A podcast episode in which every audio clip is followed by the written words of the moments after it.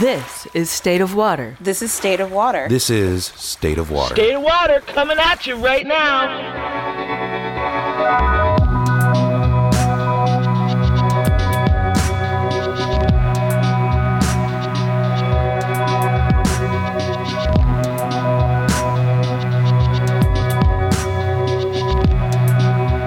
State of Water, a podcast focusing on clean water issues and their relationship to policy, equity, community, and climate. Featuring captivating interviews with Michiganders from many walks of life. State of Water is the official podcast of the Clean Water Campaign for Michigan, a program of the nonprofit organization Title Track. Hey, this is Jenny from Title Track. If you resonate with what you're about to hear, put those feelings into action. Take the first step toward getting involved by going to titletrackmichigan.org slash contact to sign up for our mailing list. Welcome back, folks. Thanks for joining us.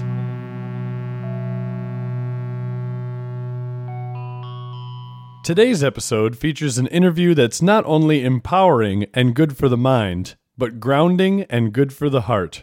Seth Bernard has a moving conversation with bioregionalist Stephanie Mills. For nearly 50 years, Stephanie Mills has been writing and speaking for nature and community. She is a prolific published author, an adjunct professor, and has served on countless boards, from that of the Planned Parenthood Federation of America to her local natural foods co op. In 2009, she was awarded an honorary doctorate from her alma mater. The citation called her a visionary ecological activist and pioneering bioregionalist whose unswerving advocacy for the preservation of our shared planet and powerful message of personal responsibility teach us that a single voice can transform the world. She volunteers with local nature education and nonviolence groups. Her occasional writing, which appears on naturechange.org, extols the work of natural scientists and the organisms, ecosystems, and watersheds to which they are devoted. She joined Seth Bernard on a call from her home in the northwestern Lower Peninsula.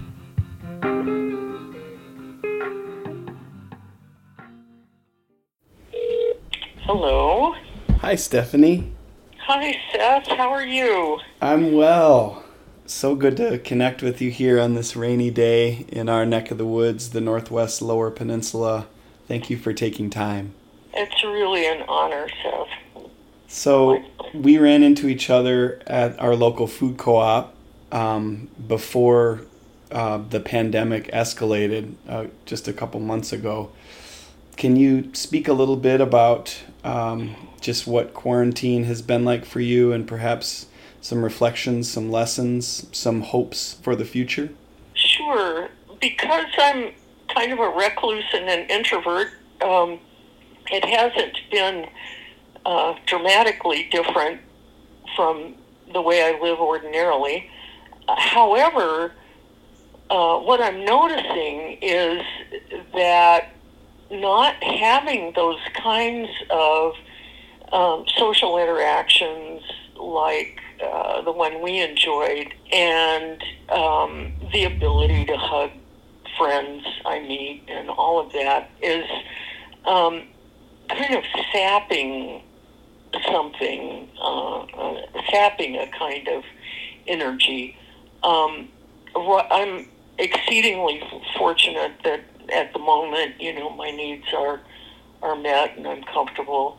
I anticipate that there are going to be uh, systemic effects of this um, that are going to challenge us all in uneven ways. This came as a shock, but not a surprise. Mm-hmm. Um, ecologists, historians, epidemiologists, biologists, um, demographers have been anticipating this kind of uh, of an ecological event um, happening to our species, and um, and it has some some very you know terrible and, and frightening personal consequences um, and social consequences, uh, the hope uh, I I hold is that it will get us thinking in more systemic terms um, and seeing seeing these kinds of phenomena in in a large context. As as you may know, you know when I got into uh, the ecology movement in '69, one of my great concerns was human overpopulation, and since that time, the human population has doubled, and um, mm.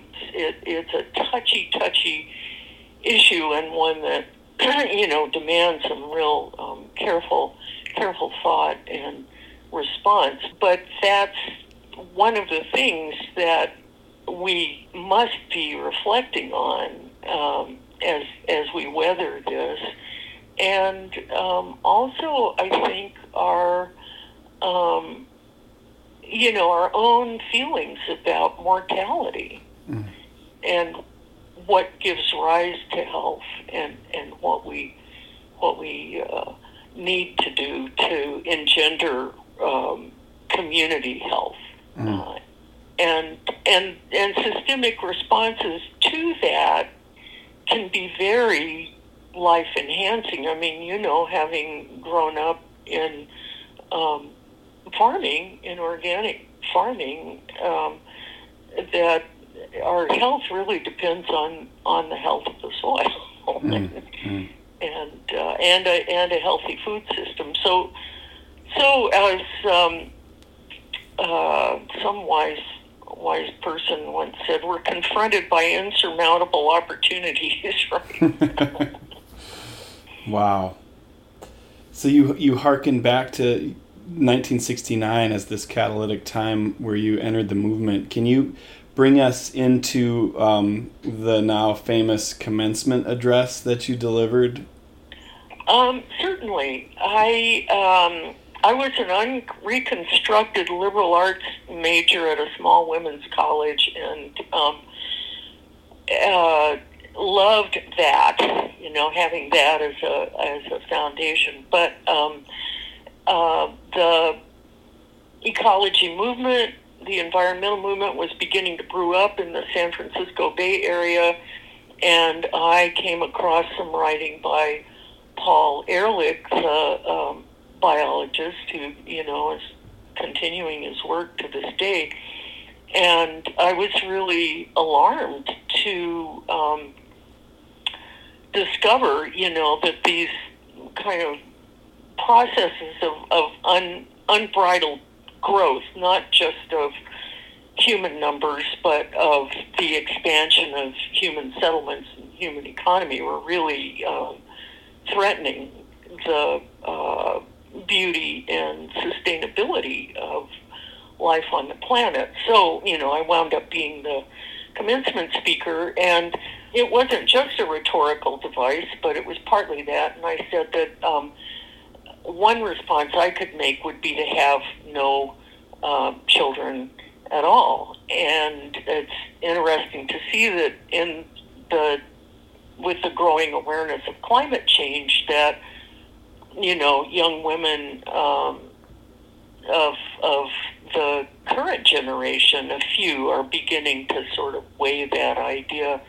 publicly. At any rate, um, you know, that is that's an intensely personal choice, and I have revisited it a lot over the years, and um, look on just with great tenderness when I see the kind of parenting that's possible as you uh, exhibit and others. Um, however, I think the question of you know how many how many children we choose to have that's an ecological act. You know that's an ecological action. So. Um, we we can't not look at this issue and and we can't it, and it's better if we can learn how not to be incendiary about it. Mm-hmm and of course, it leads directly into upholding women's reproductive rights and economic rights and rights to education because all of those things in supportive and non-coercive ways uh, conduce to smaller family size and and healthier kids. And so this was this was the year before the first Earth Day in 1970. Right. And so um, you are a treasured author and essayist, poet. In 1990, on the 20th anniversary of Earth Day, you were commissioned to write an essay on water for the publication In Praise of Nature, and you've been so kind as to uh, prepare some passages from that to read for us today on the podcast. Um, yes. Thank you so much for this invitation. So, here we go from the essay on water. It's true that they have 365 faces a year, remarks my friend Deborah as we drive by a lovely little lake in early October. Dawn is just beginning to color the sky and is mirrored in the water's still surface. Tendrils of mist rise from the lake, whose temperature is warmer than that of the air on this chilly morning. A little island clothed in pine trees stands in dark silhouette against the water's luminosity, which joins that of the horizon. Just the sight of water can be soul soothing. An hour later, stroking through the bleachy blue waters of a municipal pool, I'm thinking, water is so smooth, marveling at how almost not there it feels against the skin, how kindly it buoys one up, how sparkling and yielding it is. About two thirds of our weight is water. It's the basic constituent of all our tissues, of the fluids that course through our circulatory and lymphatic systems, of tears running down our cheeks, of saliva, mucus, urine, and amniotic fluid, all the waters of bodily life. Water is so everywhere present and such a commonplace that its gifts seem almost limitless. Water is the only substance on earth that exists in all three physical states, solid, liquid, and gaseous. Make it hot enough and water turns to steam, a gas with enormous expansive force. Make it cold enough and it crystallizes, becoming snow or ice, water you can walk on. It moves gracefully from state to state, Water's physical properties are extraordinary, and its relation to Earth is integral. The biosphere runs on water, sunlight, and minerals. All these ingredients are present on the other planets of our solar system, but the temperatures of those planets are too extreme, too hot, too cold to allow liquid water in its solvent circulatory form. Flowing water is a presence unique to Earth among all the planets in our solar system. Mm, thank you. Thank, uh, thank Gaia. yes, indeed. She's got the talent. so let's talk. Let's talk about watersheds, Stephanie. You know, in, in the email exchange that we had in the last week, I love this quote from you: "Zones of mutual responsibility." And yes I, have also heard the quote, or watersheds are the lifeboats of the 21st century. Gosh. Yeah. And um, I've, I've been thinking and doing a lot of work around decolonizing.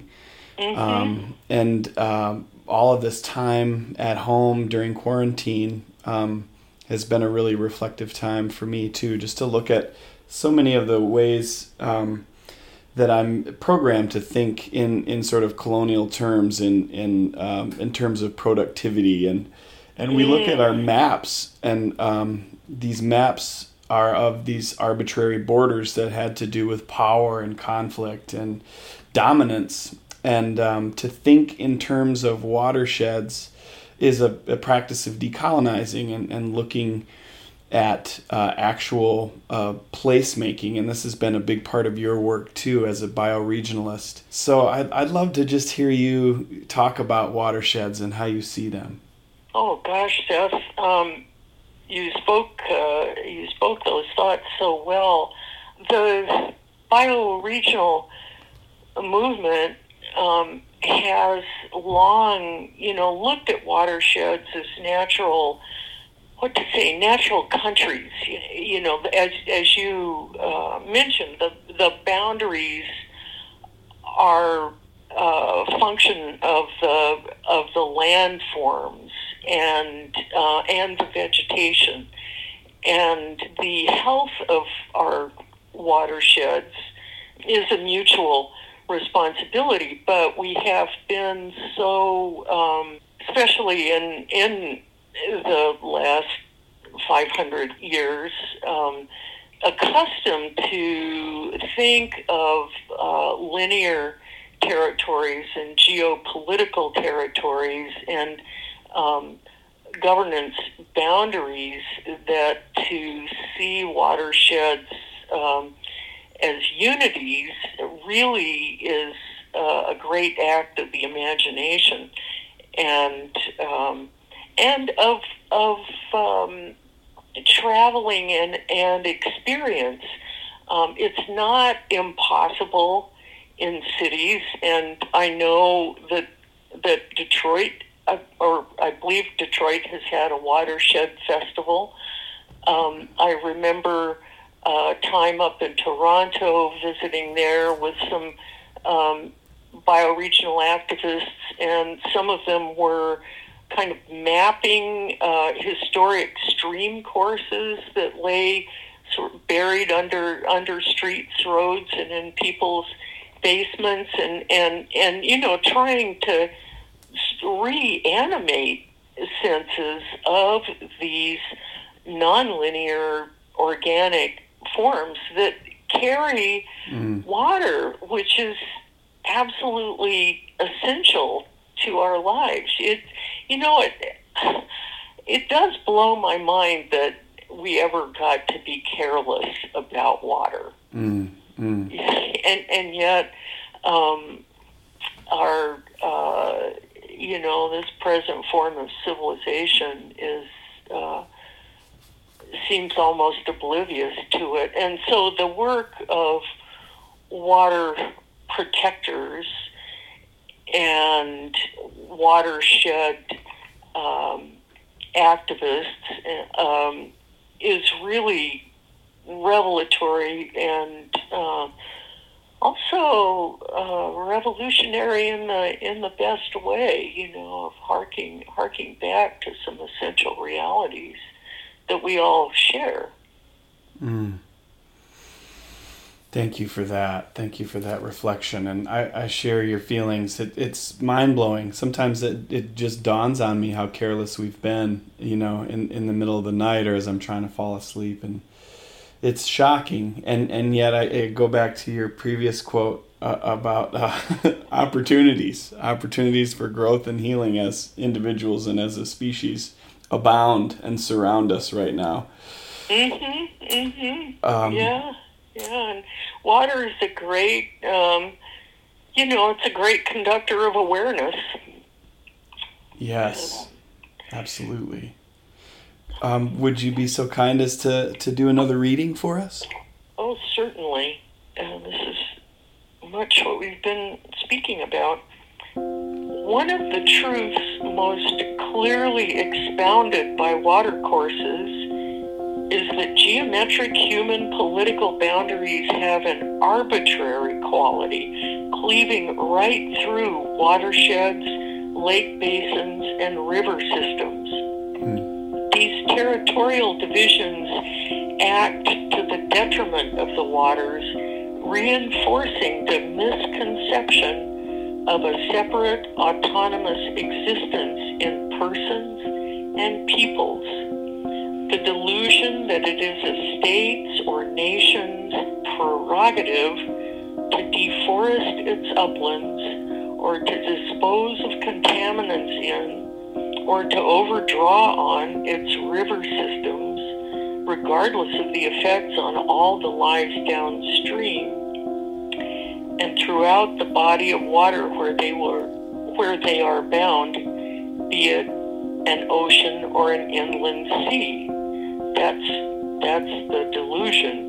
Mm. given the present values of our civilization, any individuals or corporations, states, or nations' exploitation of a common resource, such as a river system or the ocean, whether it be as a source of food, as in fish, or fuel, as in offshore drilling, yields an obvious immediate benefit to that individual or entity, while the detriments, depletion, and pollution are borne by the entire community.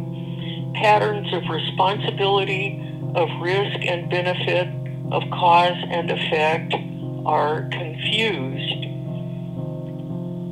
Mm. And I must note, you know, that book was written in 1990, and um, the commodification and privatization of water um, was, I think, just then getting underway. So, so when having listened to your podcasts and revisiting this text, I, I realized, you know, I we hadn't we hadn't seen nothing yet, you know, in mm. terms of of uh, uh, kind of the misappropriation uh, of of water, and uh, but you know, it's it's it's a de- in a way. I mean, this is an extreme statement, but it's really a desecration to commodify anything.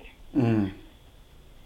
I remember the first time I saw a bottle of water for sale. It was uh, I was in Wisconsin at the time. It was the late '90s, and it was a it was Dasani, you know, Coca Cola mm-hmm. brand water, mm-hmm. and I just felt horrified. I just wanted to scream, "This is not Dasani. This is just water that they're mm-hmm. pumping and selling and trying to make a killing, literally."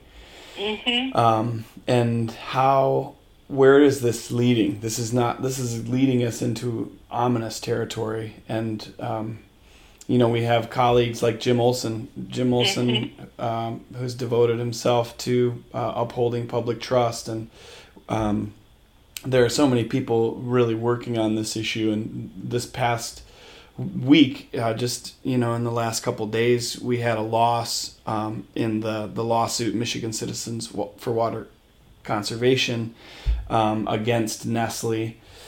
Um, and those kinds of losses can be um, infuriating and, and can take the wind out of people. But um, there are bigger efforts at play to actually close the bottling loophole in the Great Lakes Compact. Um, and and rights of nature efforts afoot and and the work of flow as a whole uh, to uphold public trust laws. So uh, we must you know take heart and, and keep on going. And uh, going back to your initial check in, you know, in terms of systemic thinking and looking at larger systems at play, I think that there's there's some good that can come out of this time in terms of our thoughtfulness around uh, who we elect and uh, choose to represent us.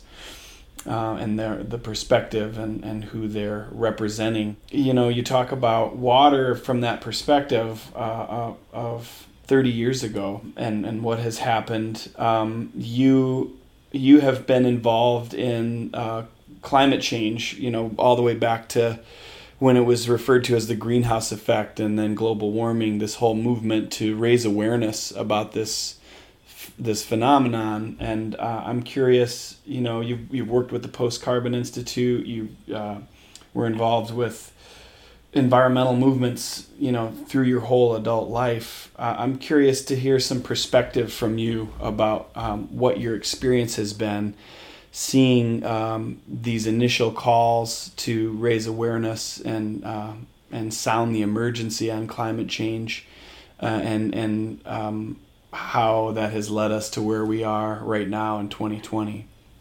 Well, you know the intelligence that fossil fuel combustion could alter the atmosphere is is over a century old mm-hmm. and and you know back in the environmental and ecology movement of the uh, late 60s early 70s um, i don't know if we you know, had the total total energy analysis uh, going, but um, there was a certain amount of hostility to automobiles and the pollution they caused.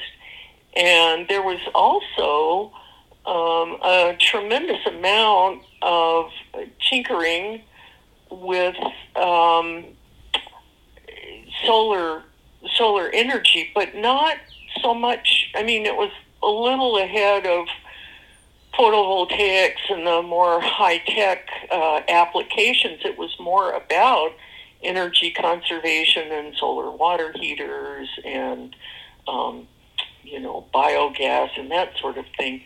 Um, so uh, you know we've had all kinds of awareness. It it seems to me that um, you know certainly something new has been added with high powered computational modeling and, and, and quantification. So we have it, we look at at energy now, the energy question and the uh, climate question often as a uh, kind of a technological problem, mm-hmm. you know, that, that can be solved by uh, technology.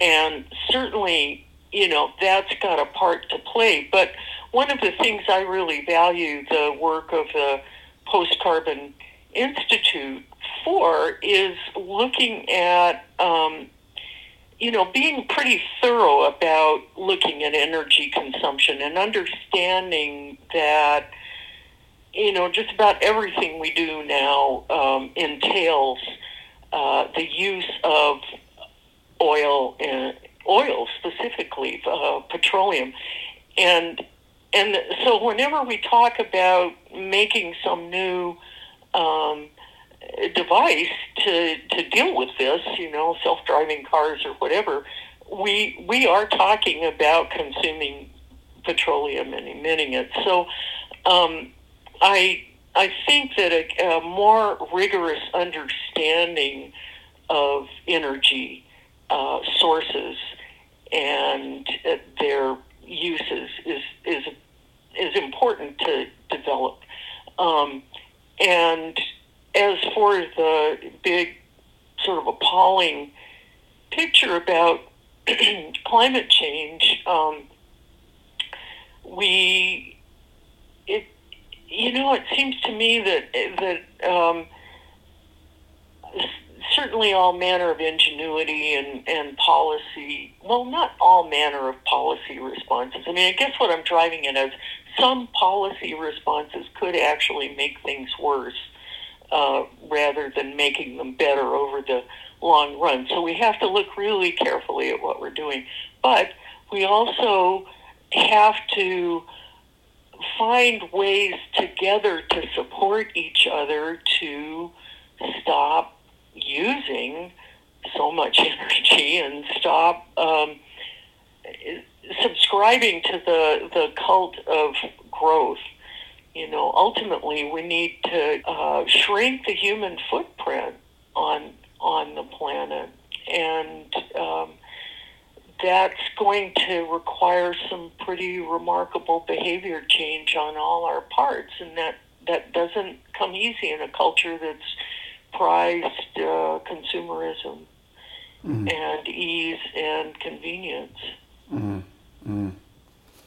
Thank you. Thank you so much for sharing. And, you know, the, it kind of, some of this goes back to what you said at the beginning, you know, about your mentality and, and the sacrifices that you've chosen to make and um, your sense of responsibility uh, as you entered the movement that has informed your life and I, have found that, and Lee Sprague speaks about this in a previous podcast.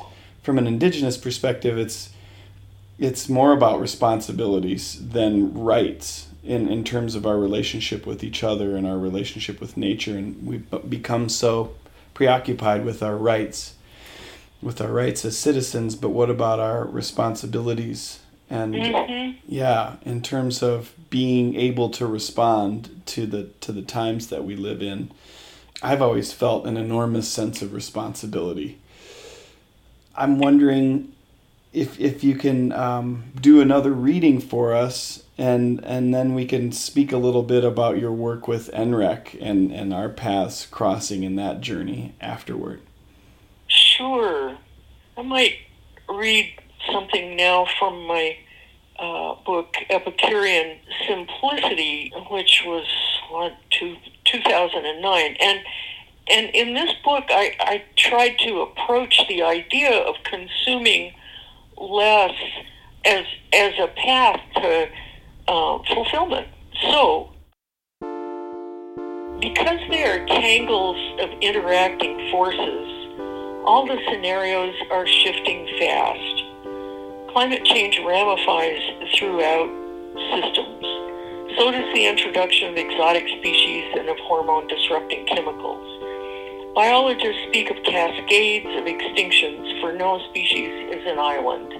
Even running over a squirrel in any town, USA, means there's one less tree planter at work. Now that these big systemic derangements are becoming more evident, I discover that I too have been in denial. I hadn't anticipated immersion in the big system crashing consequences. Not here not yet. But in the summer of 1999, for the first time, there were wads of algae rocking under Lake Michigan's waves on the rippled sandy bottom of Whaleback Bay. Lake Michigan is oligotrophic, big, young, and cold, without much aquatic plant life. Ordinarily, there's no conspicuous lakeweed. By the mid 20th century, the lake's ecosystem had been revolutionized by the invasion of parasitic sea lampreys, which led to the virtual demise of the lake trout, thus eliminating the predator that might have kept the eruptions of another oceanic invader, a little fish called the alewife, in check.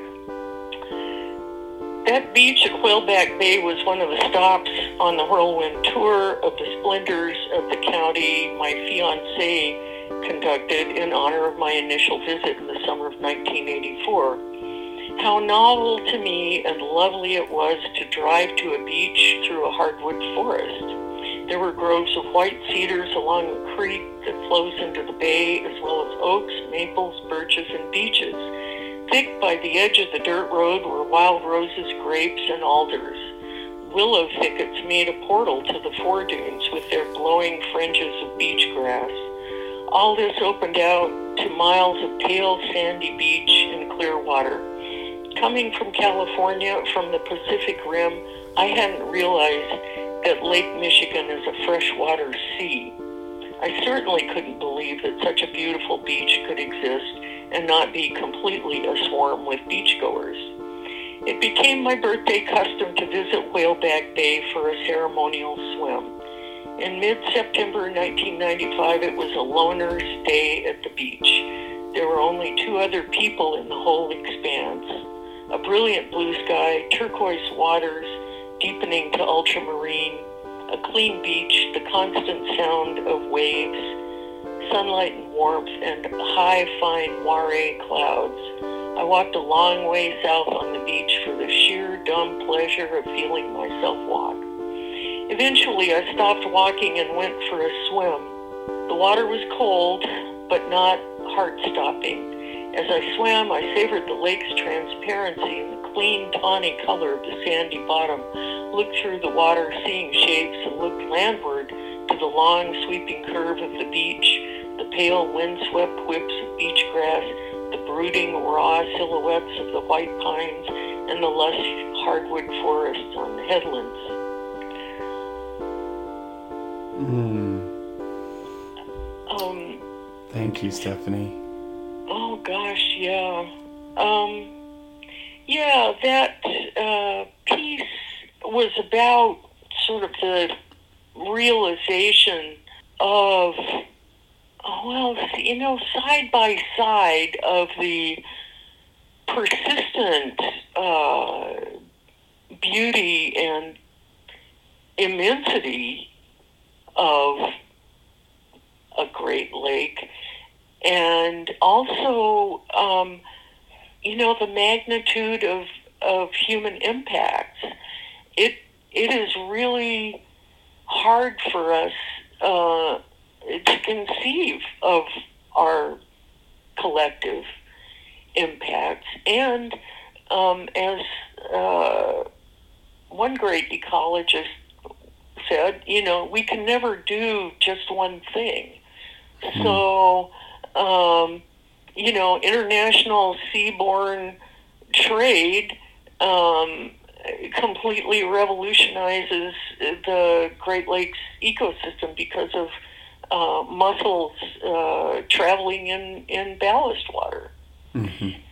So all of these, uh, it, it, it, to me is is certainly um, an argument for uh, caution, and also, you know, it does entail um, some grieving. Mm-hmm. And um, in some of your earlier podcasts and in that great workshop that we both attended, the matter of, of uh, historical uh, trauma was raised and learning how individually and together to you know transform it to to to acknowledge it and and endure it and transform it and mm-hmm. I think that that you know grappling with the the way that we've changed uh, the face of the earth and, and the waters and I realize that to use the pronoun we just takes in too many different kinds of peoples and mm. practices mm-hmm. but but for now um, I think we need to we just need to acknowledge the the meaning of these um, changes and let it you know deepen our resolve to make a, a creative and regenerative and respectful uh, response uh, even even as we move forward into some immense turbulence it's it's a tall order um, for our species, and and yet we we have been given so much, and and we are so gifted.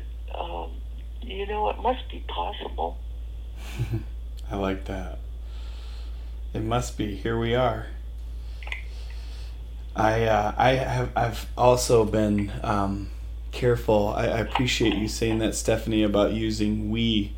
Um, and, just sort of recognizing that indigenous peoples have lived in right relationship with ecosystems for millennia and that there are many cultures uh, that are alive and intact on on the planet now um, that aren't in this sort of um, colonial you know uh, mindset of dominance uh, as a as a form of productivity and success. And um, and I think that recognizing the um, systems of oppression that are at play in communities of human beings and in, in, in the in our our ecosystem and our planet um, is part of this work of cultural healing that to me is is a, a deeper um, part of the conversation around climate change.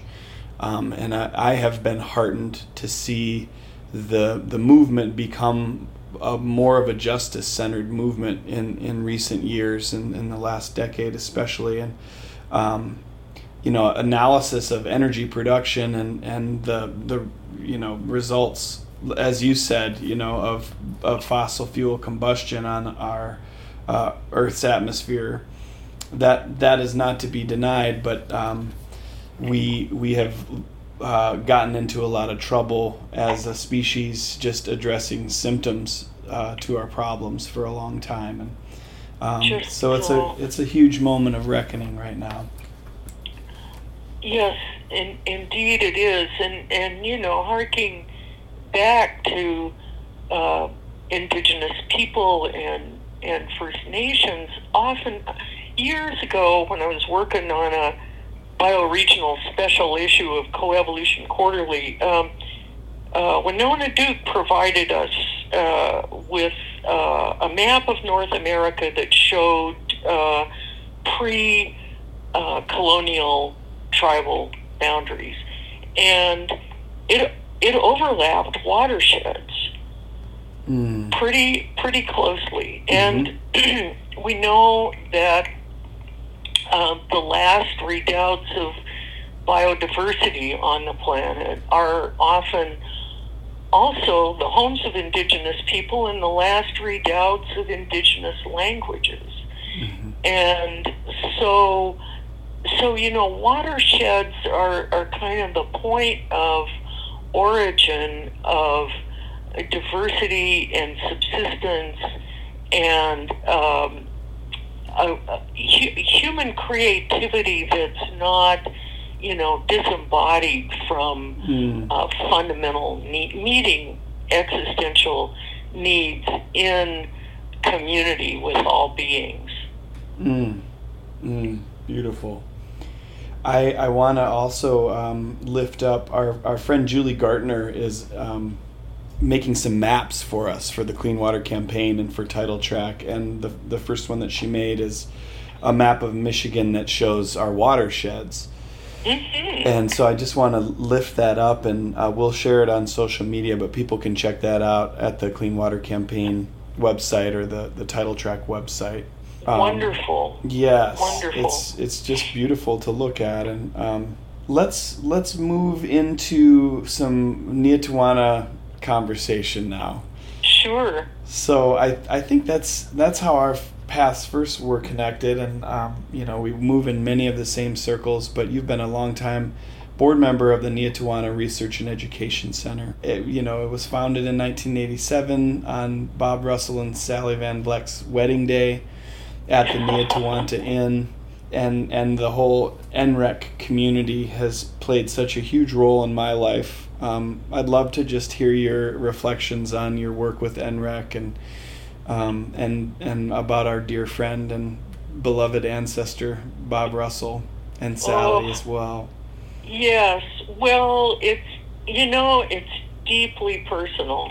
Yeah. Um, it I just you know it it was love from the from the get go. Um, Bob and Sally were among uh, the first friends I had here when I moved uh, to Michigan. Um, Bob Russell and my late um, first and only husband Phil Teal were were great friends uh, and environmental activists. Um, and uh, the Neahtawanta, as you know, is, has been a, a focal point and a gathering place, and also um, just kind of a, a you know a responsive entity. The fact that it was structured but not uh, rigidly structured meant that you know the Neahtawanta folks could uh, show up on the spot for a demonstration or be the place where people would um, gather to hash out uh, ideas and strategies and, and where there could be intimate um, conferences and um, workshops. And Russell, of blessed memory, just had an amazing mind and and such an array of talent. Um, he he had a scientist's uh, clarity and uh, acuity, um, and you know he he had the courage to look um, at some of the things we're confronting straight on, and the the joke was we we called ourselves Doctor Doom and Miss Gloom because. I too, you know, am I am really interested in the bad news, and um, so every so often we get together and we just kind of top each other's ecological disaster stories, you know. Um, but uh, but Russell was always and and never not with Sally, you know, but he was always finding a leading edge of uh, of thinking, um, like resilience thinking, um, to to kind of frame the work. Um, and uh, one of the things that Neahtawanta did that still is um, having uh, impacts uh, here, and they and they were doing it in collaboration with many other uh, outfits, was uh, the Bioneers conferences, and and those were so valuable because they brought together uh, practical responses, um, cultural responses, and um, kind of objective uh, information, and and you know campaigns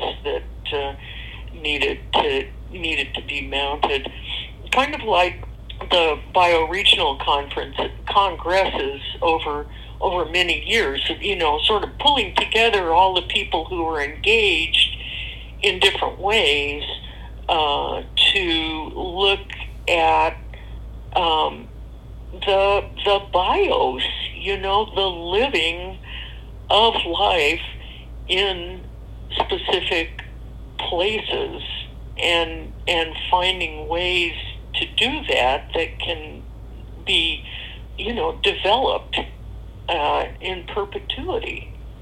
You know, that's the goal. Is is what the bioregionalists call reinhabitation, and and so the Neahtawanta, you know, which is kind of at a, a sacred meeting place, uh, and continues to be. Um, it was just a force for good for uh, many, many years, and uh, is still you know, uh, it was it was mycelial. It it continues mm. to to link us and and uh, nurture us.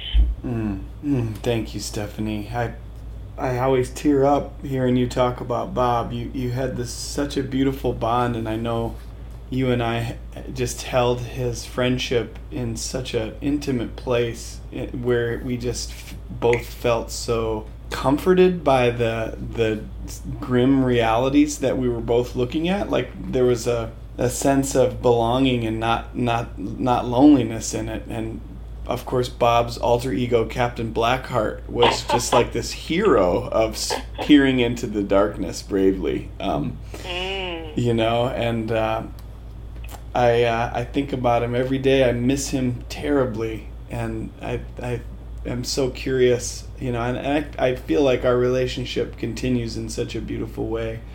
Mm-hmm. But I I think about the kind of conversations we'd be having often, you know. Yes.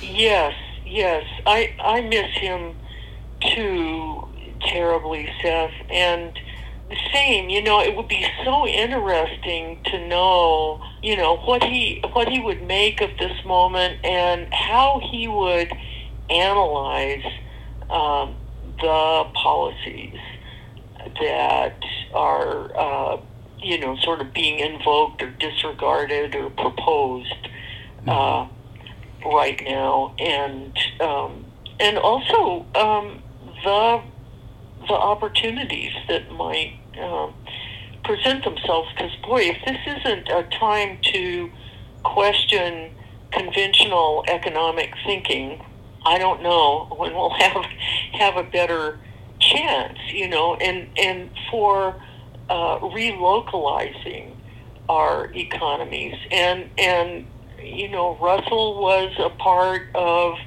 uh, developing a local currency in the mm-hmm. Grand Traverse area, which was probably a little ahead of its time. But um, you know, he he was a, a great systemic thinker, and also, as you know, I mean, one of the things I miss most terribly is he was so funny. So funny. And and and you know, just wouldn't you give anything to hear him cackle again? oh, I can hear it in my mind right now. Yeah. Yeah. Yeah. Uh, Bob talked so much about resilience before it really became a hot topic. Um, like as you mentioned, resilience thinking as a frame, and he had a TV show even as he was battling stage four cancer. He continued to make episodes of investigating community resilience and um, part of the resilience thinking is is just this collective ownership and again responsibility around governance. And, and taking all of the responsibility out of the idea that government is supposed to do everything, but that governance is something that we all have to get good at um, in our communities. Yes. And yes. it's such an important moment for that right now. Indeed, it is. And um, I would like uh, just to hark, hark back to Post Carbon Institute for a second and commend um, to your listeners uh, the resilience website Mm-hmm. uh, that that PCI um, has uh, has created. It's it's an invaluable resource uh, with stories of very um, tangible community initiatives towards building resilience, and also um, analytical pieces, think pieces. Um, you know, uh, Is that resilience.org, Stephanie? uh, yes. Yes.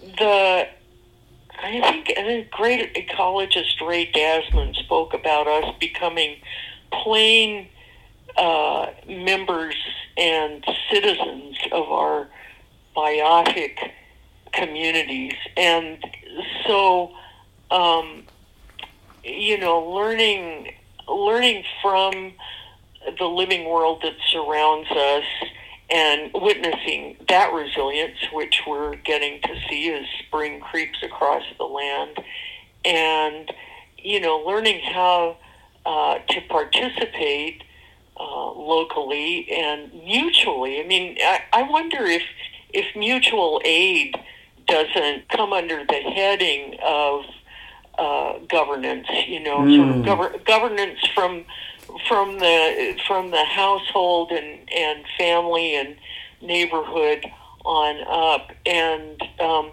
we are seeing so much of that Mm-hmm. uh, in this in this moment. You know, where the will to help uh, our our fellow human beings is is really strong. Mm-hmm. It is it is a life affirming urge.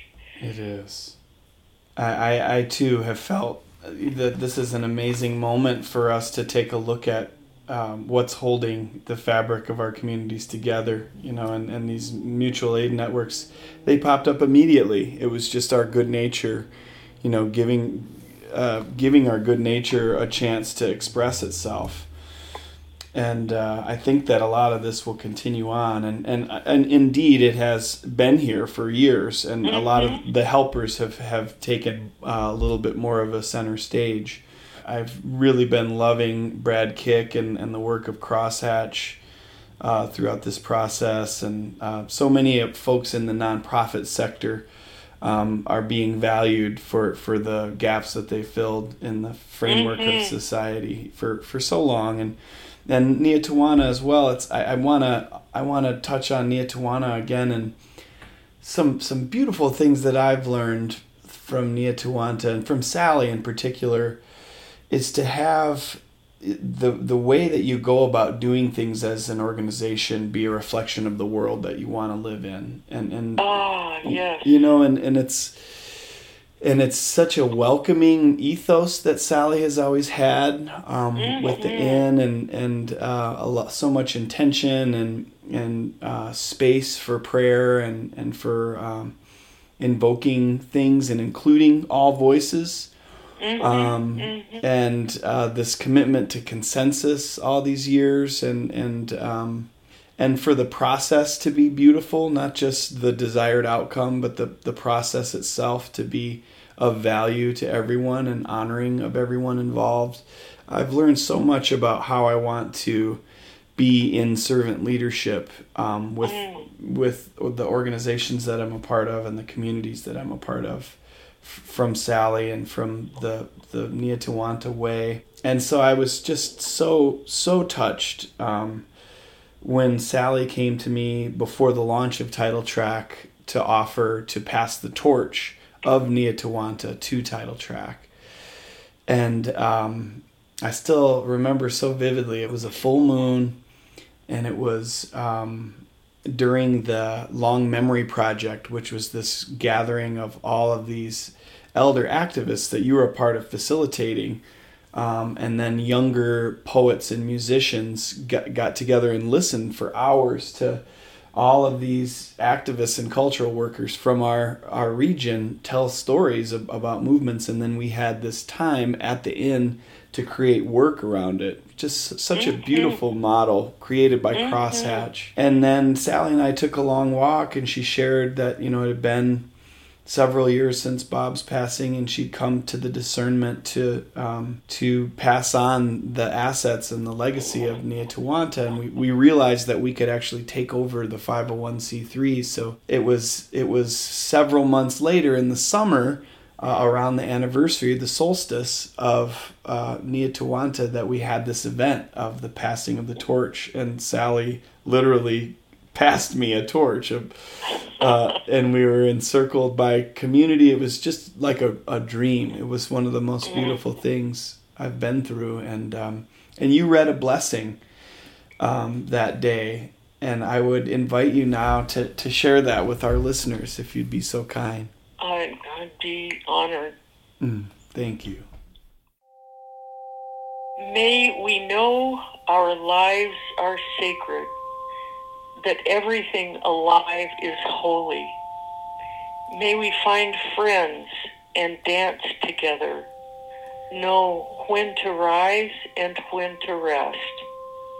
May we know our place in Mother Earth and healing ways to dwell. May our stories be worth telling for the love of those to come. May our hearts beat warm within us. May our minds be whole and clear. May we move with grace and purpose and be skillful, brave, and kind. May we never lack for vision. May we inspire and understand.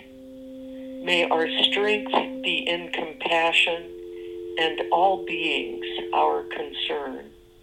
May justice, truth, and beauty be the lights that lead us on.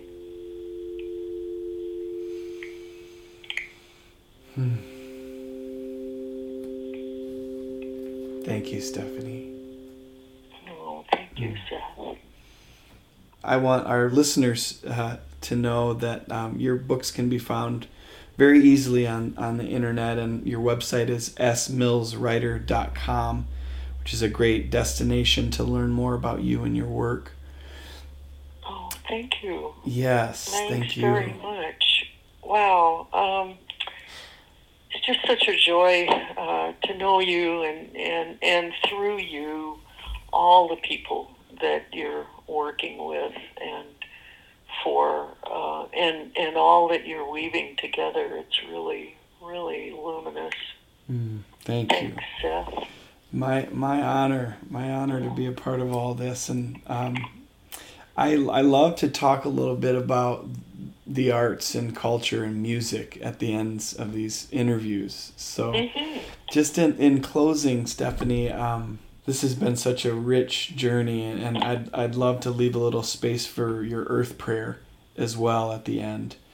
Oh, sure. Um, in terms of music and, and art and culture, can you speak a little bit, just from a very personal perspective, about uh, what you listen to and, and, and how um, the arts and culture have influenced your life? Um, golly, well, uh, I um, am a big radio fan, and we have a Mhm. terrific uh, community radio station here in uh, the Traverse area, WNMC, Mm-hmm. and it kind of educates me. Um, I I'm not. I, I don't have very well developed knowledge of uh, music of, of of popular music, um, and so I listened to WNMC and listen to the World Beat and listen to the country western and listen to the reggae programs and the big band programs and the whole you know array of uh, kind of off slightly off the beaten track of of music that they play and I'm just and and of course folk air, um, and I'm just mm-hmm. wowed by um, musicians and songwriters and and everything that's kind of behind making that wonderful, uh, engaging, sometimes challenging sound. You know, all the hours of practice, all the kind of head scratching about lyrics, all the um, you know dynamics of, of mm-hmm. working together with other musicians and and you know inventing new combinations of instruments. And um, and you know having the power with all of that sometimes to get a 71 year old lady to boogie around her living room. So um, so I'm not all that particular and I am high, very very grateful um, that that you and and all the players in the world uh, you know, it is as vital as water. Mm. it is. Mm. You know, uh, mm, and it's so diverse. Mm-hmm. It, it really is a testament to, to the richness of, of human uh, human creativity and, and perspectives on on a world that's not strictly verbal. Beautiful. Yes, gratitude to to the community radio stations.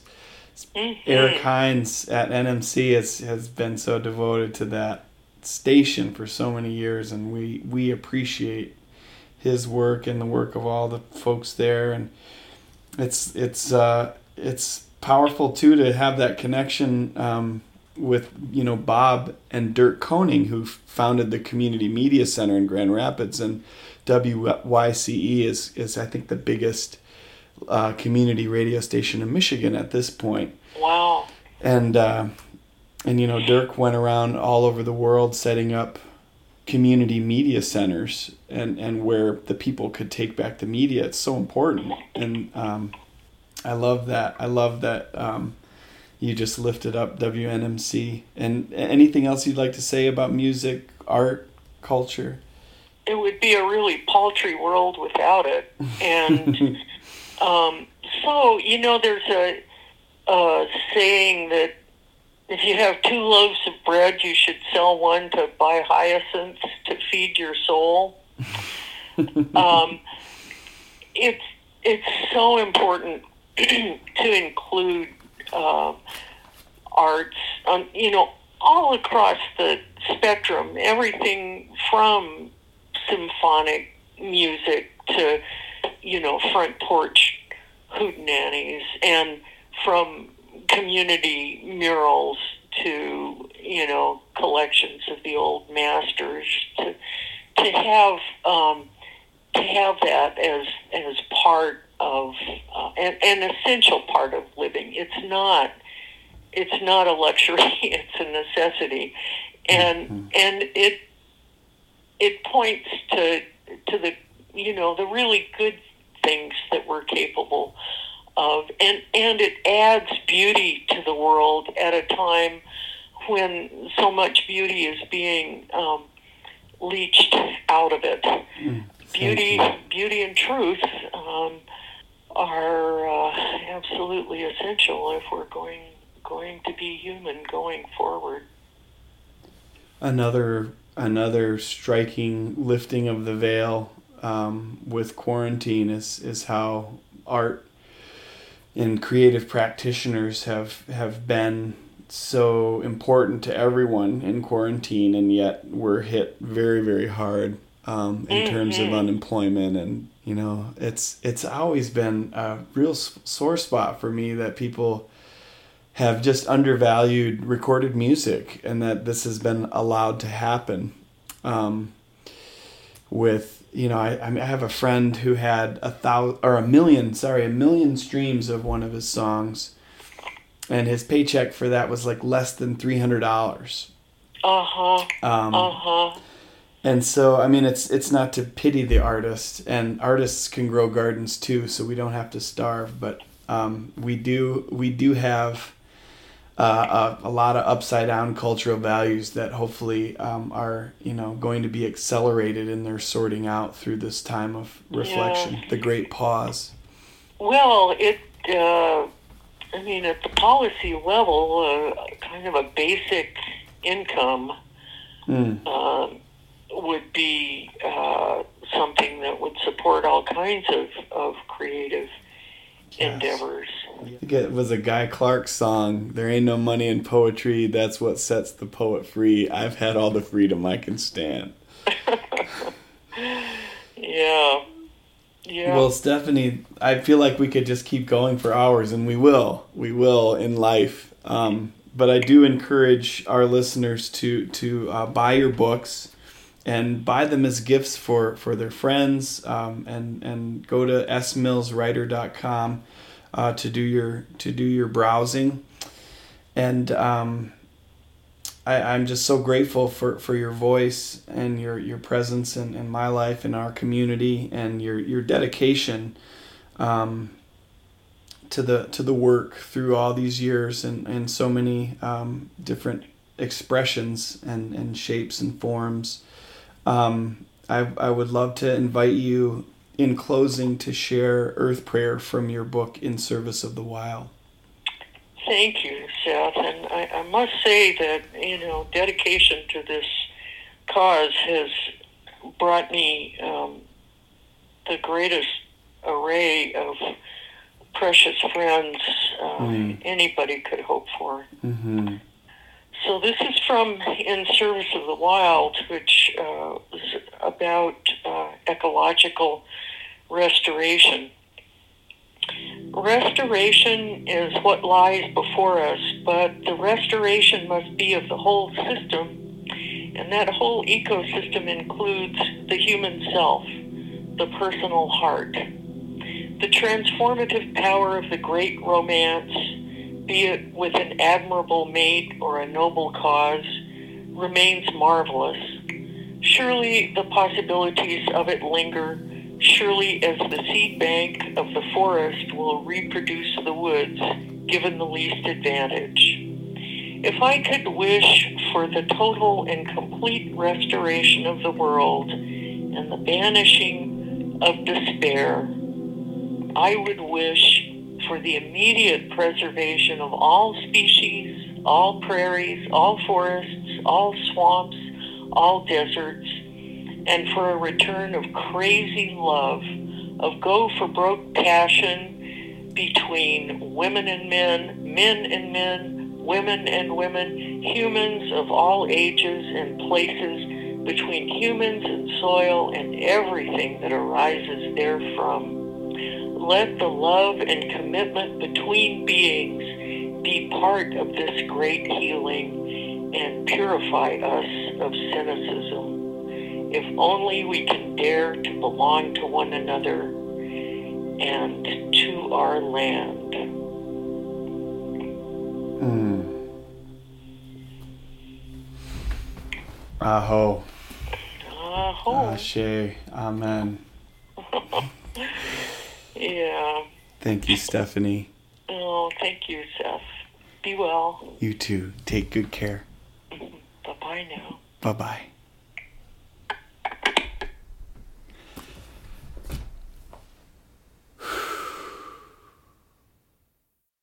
State of Water is powered by the Clean Water Campaign for Michigan.